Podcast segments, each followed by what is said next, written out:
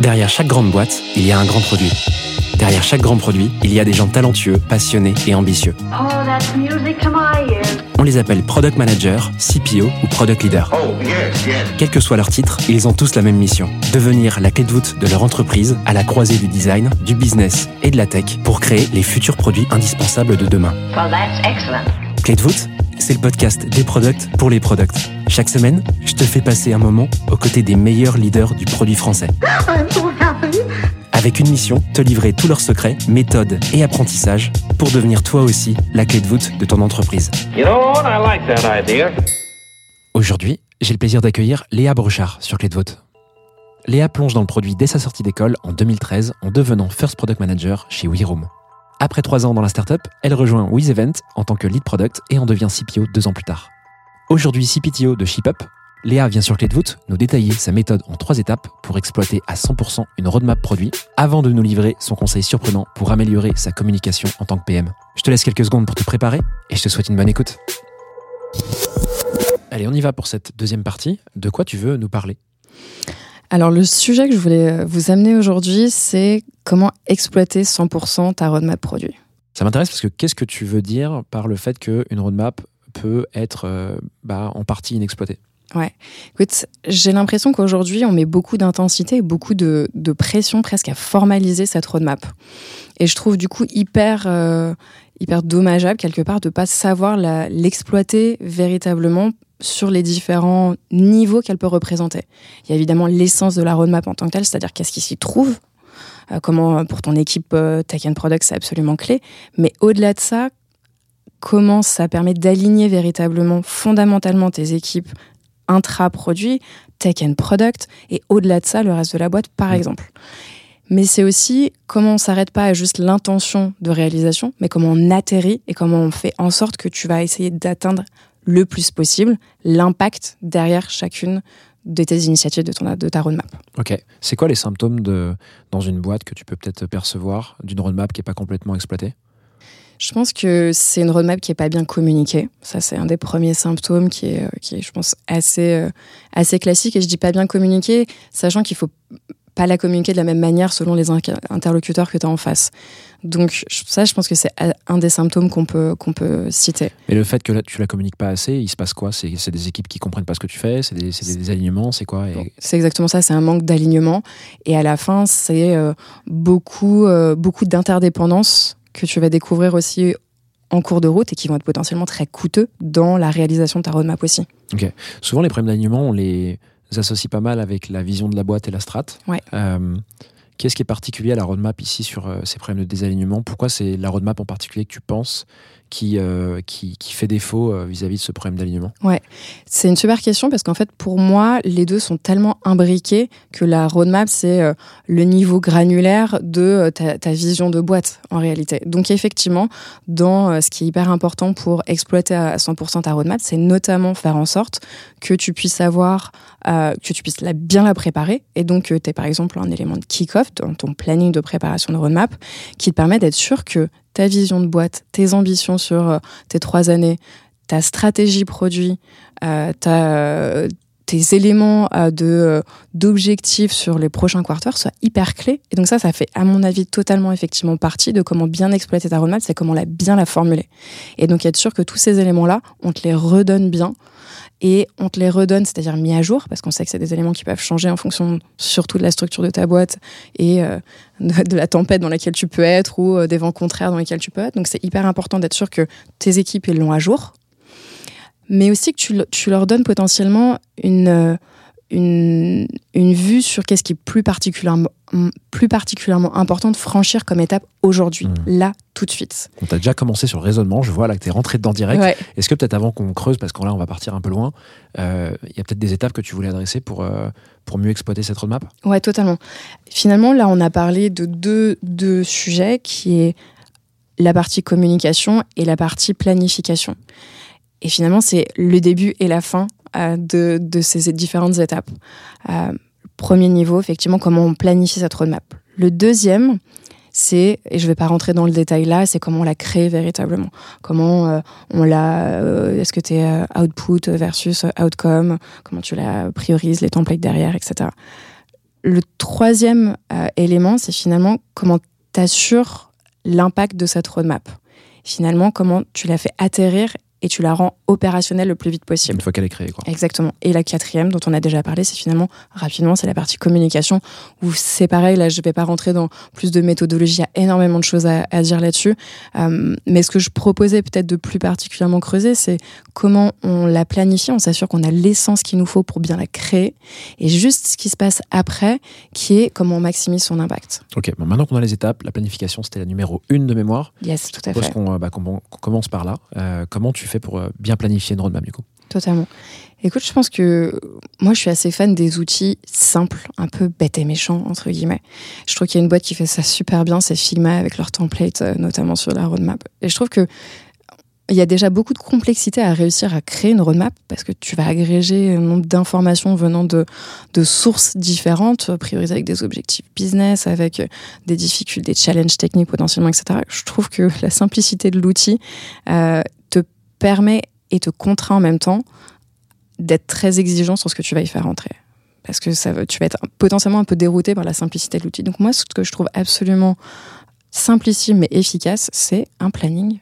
Tu mets dans ton planning, tu as véritablement euh, euh, un calendrier où tu vas faire figurer les différentes étapes de création de ta roadmap. Ça va te permettre d'assurer que les gens dans ton équipe produit, ils sont guidés sur ce les étapes par lesquelles ils peuvent passer pour créer leur roadmap. Ce qui n'est pas une obligation de tu dois passer par toutes les étapes en fonction des sujets par, les- par lesquels tu passes. Mais ça reste un framework avec lequel on se pose la question de la nécessité de ces étapes. Et ça, je trouve que c'est aussi important, se questionner sur est-ce que pour préparer tel ou tel item, j'ai vraiment besoin de passer sur cette étape. C'est mieux de le conscientiser que de ne pas avoir conscience que tu aurais pu en avoir besoin. Donc ça, je trouve que c'est aussi un des bénéfices de ça. La porte d'entrée de ce planning, pour moi, c'est comment tu t'alignes sur la partie leadership. Comment tu t'alignes avec ton CTO, si tu en as un, euh, avec euh, ton euh, VP Engineer, avec ton Head of Technology sur une partie tech, mais c'est aussi vrai sur des sujets de data, etc. Et évidemment sur une partie product avec ton lead PM, par exemple. Et ça, c'est absolument clé, parce que si ce product euh, and tech leadership est pas raccord, le reste euh, va pas être euh, va pas être d'équerre en réalité. Et tu vas faire bosser ton équipe sur des sujets qui ne sont pas clairs, des objectifs qui ne sont pas clairs. Donc première chose dans ce planning là que nous on, on- on a, c'est cet alignement sur la partie euh, leadership. Donc tu le fais avec les personnes que tu as citées, hein, ce, ce planning. Exactement. C'est le, le format Figma que tu choisis ou tu l'as pris comme exemple tout à l'heure, Figma tout à l'heure Non non, en l'occurrence on le fait pas nous sur Figma, on est des gros fous de Notion. Ouais, ok, ok. Peu importe l'outil après. hein, Ouais, voilà, ce que j'allais euh, dire. L'outil, on s'en moque complet. Là. Mais il y a un template, qu'on- On visualise un petit peu comment tu fais toi. Exactement. Nous, c'est, on utilise euh, euh, l'attribut euh, agenda vraiment euh, Ouais. de, de, de, de Notion. On se met ça sur une page Notion. Euh, moi, j'aime bien l'aspect visuel de la chose. C'est pour ça que je, je citais Figma notamment. Euh, chez ShipUp, il y a une grosse culture de l'écrit. Notion, c'est une énorme database. Et un des, un des éléments que j'aimerais bien et que j'essaie d'insuffler de plus en plus, c'est la partie visualisation de ces informations. Parce que justement, euh, sans griller les étapes, mais la partie communication, c'est aussi euh, un des atouts que peut représenter ce planning-là pour faire comprendre à toute la boîte où est-ce qu'on en est. C'est quoi, par où on passe pour créer une roadmap? Parce que pour beaucoup de gens dans la boîte, c'est un peu obscur. C'est l'équipe produit fait ça dans son comté. Et ben non, regardez en fait, c'est un planning. Vous connaissez tous le format, vous savez comment le lire. Il n'y a aucune complexité là-dedans.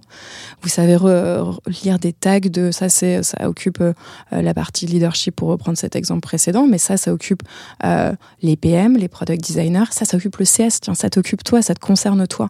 Et donc tu te sens aussi impliqué euh, potentiellement dans, dans la création de cette roadmap également impliqué derrière. Tu aurais une capture d'écran, un truc à nous filer euh, pour Totalement, qu'on- ouais. Ouais. Totalement. Je mettrai ça comme d'hab dans la newsletter du, du podcast ou la, le PDF. Je sais pas s'il va rester ce PDF. euh, Le format, c'est. euh, C'est vrai Je, je- suis en réflexion, mais en tout cas, je vais filer le, le contenu écrit euh, que vous pouvez retrouver directement sur, euh, sur la newsletter. Maintenant qu'on a un planning qui est clair, qui est partagé dans la boîte, qui est visuel, vous pour le coup sur Notion, peu importe, Mm. qu'est-ce que tu en fais de, de ce planning? C'est quoi l'étape suivante? Ouais. Écoute, nous, on partage ce planning justement pendant un des, des- des événements qui est listé dans ce planning, qui est absolument clé pour moi, qui est le kick-off euh, de, de, de cette session de création de roadmap. Euh, dans le kick-off, tu vas avoir euh, toute ton équipe product, donc nous, product manager, product designer, lead, et tu vas avoir les EM, euh, head of technology, VP. Tous les combien de temps vous revoyez cette roadmap? Nous, on est sur une, une roadmap au quarter. Donc, on va, on va être sur ce travail préparatoire sur la fin du quarter Ouais. euh, précédent pour euh, être capable de lancer le quarter d'après. Voilà. C'est assez classique sur le, sur, euh, sur le rythme. Et donc, on vient s'appuyer sur le planning pour kick-off. Alors, quand on kick-off, on a ce planning visuel pour que chacun comprenne quelles sont les attentes que l'on a pour eux. Je pense que c'est hyper important quand on est euh, sur, euh, sur des niveaux d'exigence euh, euh, bah, de les partager. Sinon, en fait, les gens ne comprennent pas non plus quel est le niveau d'exigence, mais aussi quel est eux le niveau d'exigence qu'ils peuvent avoir sur nous. C'est quoi la réciproque qui est vraie? Et en fait, euh, c'est visible. Ils sont droit, en droit d'attendre de moi que euh, je leur, euh, je leur donne tel document, telles informations, etc.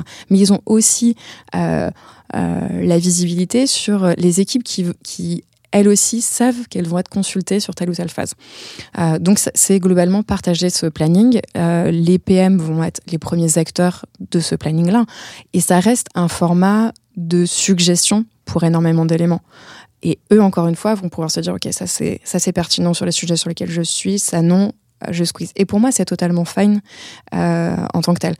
Euh, parce qu'encore une fois, on a forcé à se poser la question, donc euh, pour moi, une grosse partie du travail euh, est, est fait.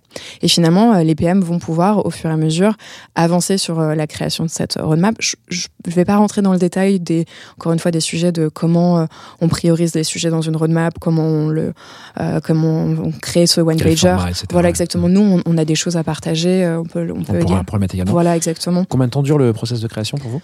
Alors, on est encore en train de se roder euh, là-dessus. Euh, je- on a aujourd'hui, on est sur un timing qui est plutôt autour de trois semaines. Ouais. Aujourd'hui, sur la, la préparation de la roadmap, Euh, on a pu être un peu plus long sur le quarter précédent, mais plutôt pour des raisons euh, humaines qui sont pas grand intérêt là. Euh, et, euh, et je pense que ça reste encore à travailler parce que l'intérêt de ça, c'est que tu, tu as le temps de faire maturer tes sujets. Et justement, dans ce planning, tu as des phases vraiment d'échange, de ping-pong. Et faire en sorte aussi de vachement impliquer la tech là-dedans pour que ce soit pas, je caricature un peu, mais on l'a quand même pas mal vu dans, des, dans certaines euh, équipes, dans certaines boîtes où la tech intervient juste pour faire le sizing des initiatives. Nous aussi, avec ce planning, l'idée, c'est que la tech a son propre planning dedans sur leurs propres initiatives qu'ils veulent pousser et vont euh, être partie prenante sur euh, vraiment shaper les initiatives en tant que telles. Et donc, euh, à la fin, on va avoir pas mal d'échanges qui vont être poussés par ce planning-là entre le lead PM, les PM, entre les PM, les product designers, entre les PM et leurs EM, etc. Et, donc, on est autour de trois semaines aujourd'hui. Ça permet de maturer les sujets, de mieux les challenger, d'arriver un peu sec sur ta présentation euh, au C-level. Nous, c'est comme ça que ça se passe. Après, euh, selon les boîtes, ça peut évidemment varier. Euh, mais ça permet d'avoir évoqué pas mal de scénarios possibles. Et donc, de venir quand même avec une maturité et plus de conviction sur ce que tu es en train de proposer. Hyper clair. Donc ça, c'est le process de créa, trois semaines. Qu'est-ce qui se passe ensuite en troisième phase, si je comprends bien? Yes. Du coup, globalement, ta, ta roadmap est créée, tu l'as présentée euh, aux, aux- aux parties prenantes, aux stakeholders de, de- de ta boîte qui, euh, qui vont, euh, selon les process, valider, te informer, etc. Comité exécutif compris. Voilà, exactement. Et ce qui se passe après, c'est finalement, bah, tu as ta roadmap, tu as tes items, tes, tes initiatives, tu as leur scope, euh, Mm. Grosse maille, c'est-à-dire le why, euh, l'impact, les key results que tu vas aller chercher. Et puis après, tout le jeu, c'est de le mettre en mouvement et de pas perdre de temps pour ça. Parce qu'on le sait tous, le temps passe beaucoup trop vite. Les trois mois de ton quarter, si tu les kick-off pas rapidement, tu as déjà perdu un temps qui est précieux. Donc nous, un, un outil qu'on utilise vachement aujourd'hui, c'est euh, cet outil de- d'action plan. Et cet action plan te permet de faire la jonction entre ta roadmap telle qu'elle est, tes initiatives priorisées, à impact défini, etc. Et comment je le lance en fait? Parce qu'en tant que PM, une fois que tu es parti sur OK, voilà ce que je veux in fine, bah maintenant comment je le lance en fait? Parce que la réalité terrain, c'est euh, j'ai mille et un trucs à faire. Euh, Il y a des choses qui, que je dois vachement anticiper. Il y a des interdépendances qui sont très coûteuses avec d'autres équipes. Je me repose sur la disponibilité de d'autres euh, personnes, de d'autres équipes aussi potentiellement. J'ai des phases de recherche euh, ou autres qui, qui doivent être euh, un peu maturées pour m'assurer que je vais être capable d'aller chercher l'impact à la fin. Et donc nous, on uti- on utilise aujourd'hui ce format d'action plan sur chacune des, des initiatives du quarter où on revoit, où le PM, avec son EM, présente l'action plan de chacune des initiatives. Ok, ça ressemble à quoi concrètement? C'est à nouveau sur Notion, euh, sans leur faire de la pub, ils n'en ont pas besoin, mais, mais c'est vrai qu'on est hyper, euh, hyper euh, Notion-based sur, sur, sur, sur ce qu'on fait aujourd'hui. Et ça permet de- d'avoir euh, un planning des différentes phases, de leur interdépendance, mais surtout d'illustrer qui sont les honneurs de ces différentes phases, quels sont les livrables attendus, mais aussi d'identifier quelles peuvent être les proxys métriques qui te permettent d'atteindre ton impact à la fin. Parce que un des, une des choses que l'on voit souvent, c'est que entre aujourd'hui et l'impact que tu vas aller chercher à la fin, il y a un monde. Mm. Tu es à zéro et potentiellement tu vas aller à 200. Bah, comment tu y arrives en fait? Et quels sont les et comment comment tu avances dans le temps et que tu t'assures que tu te rapproches de plus en plus de cet indicateur final. Et donc, ça te permet de mettre en place euh, des proxys, euh, de, de les illustrer euh, dans le temps, de définir la nature et de rentrer beaucoup plus profondément sur le how de, de ton initiative, Super clair. On pourra te piquer un screenshot là aussi ou pas? Carrément. On banalisera les trucs. Hein, euh, Sans problème, super. Sans il y aura beaucoup d'images à regarder pour les gens qui aiment bien le, le visuel. c'est ça. C'est pas forcément le, le cas de tous les auditeurs du podcast qui préfèrent le, le son, mais on va les forcer. Euh, donc là, on a fini la, la phase 3 euh, Ouais. de, euh, de, comment dire, de cette méthode pour exploiter au max euh, sa roadmap. Euh, Il y a une dernière phase, qui est la phase 4, qui, il me semble, tu l'as dit, était la communication. Comment tu vois cette phase-là? Euh, comment, comment elle se déroule et, et qu'est-ce qui fait qu'elle est. euh, alors, je pense qu'on a compris pourquoi elle est importante, euh, Ouais. globalement, mais qu'est-ce qui fait qu'elle est clé à ce moment-là quoi? Ouais, tout à fait. La, la communication de cette roadmap, elle est clé à ce moment-là parce que tu vas avoir besoin des autres pour la réaliser. En fait, c'est- là tout le sujet, c'est que en fait, ton équipe produit, elle est à la croisée de toutes les autres équipes de ta boîte. Et donc, si à un moment donné, tu n'as pas communiqué, au- certes, ta roadmap, mais surtout les initiatives sur lesquelles certaines personnes vont être concernées, bah, tu vas louper le coche, Hmm. tu vas pas réussir à les impliquer. Et donc, nous, dans la communication, on a évidemment plusieurs niveaux de communication. On a la communication à, à la boîte, euh, on a, mais on a surtout le niveau de communication, par exemple au CS, où on se cale avec les CS euh, leaders pour revoir euh, les initiatives de la roadmap, mais on va surtout faire un meeting avec chacun des CS concernés. On va avoir un, un rôle de CS rep, CS représentatif sur chacune des initiatives. CS, Customer Service, euh, pardon, Customer Support, je vais y arriver euh, pour les gens qui ne sauraient pas. euh, C'est ça, euh, euh, Customer Success, on aimerait croire que Bon, je pense que le, le- le vocabulaire est répondu, mais je, je Ouais. fais attention à pas Non, utiliser. mais t'as trop. raison, tout à fait. Euh, tout à fait raison. Derrière les acronymes, on peut en plus chacun y mettre ce qu'on veut. Donc, euh, Mhm. c'est le Customer Success et on vient créer des binômes de, de, de success finalement. Et donc, c'est Customer Success euh, représentative. On peut avoir du Sales représentatif. Donc, c'est concrètement quelqu'un de l'équipe CS, quelqu'un de l'équipe Sales, quelqu'un de l'équipe Marketing qui est en charge de cette initiative pour son équipe. Et ça, c'est hyper important parce qu'elle, elle va s'occuper de faire la communication dans son équipe à elle. Comment tu les responsabilises? Parce que c'est des initiatives, des initiatives qui sont quand même très product, tu vois, la Ouais. façon dont c'est fait. Comment tu leur dis euh, c'est important pour toi euh, Je sais que tu as autre chose à faire euh, au Custom Success à côté, mais tu vois, comment tu les pousses un peu à faire ça quoi? Ouais, totalement. C'est, le nerf de la guerre. Mm. Tu as raison de le souligner. Euh, on a beau avoir euh, beaucoup de bonnes intentions, euh, comment, les, comment ils sont intéressés.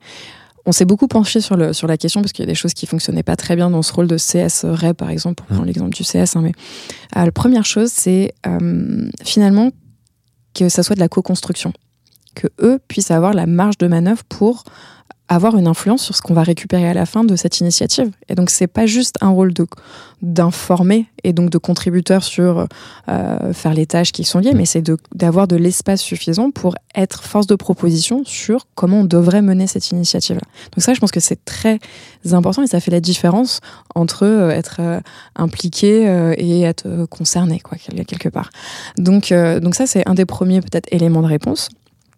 Le deuxième, c'est euh, le plus outcome driven on est, le plus concret est la valeur apportée à chacune des équipes, aux clients et à leurs équipes à eux. Mais ça va être aussi de pouvoir se dire, vous allez avoir beaucoup plus de facilité à créer, par exemple, la documentation. Ça va être beaucoup moins coûteux pour vous.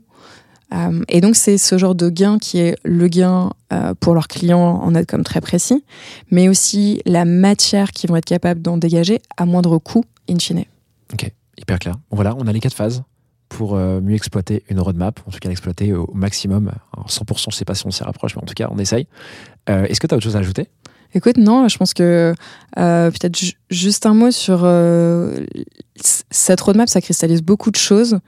Et, et je pense qu'effectivement, la porte d'entrée de qu'est-ce qu'on cherche à atteindre est hyper importante, mais pas minimiser les outils de communication à différents niveaux qui vont nous permettre de pouvoir faire en sorte que cette roadmap elle ait euh, le maximum d'impact et qu'on embarque un maximum de contributeurs pour l'exécuter.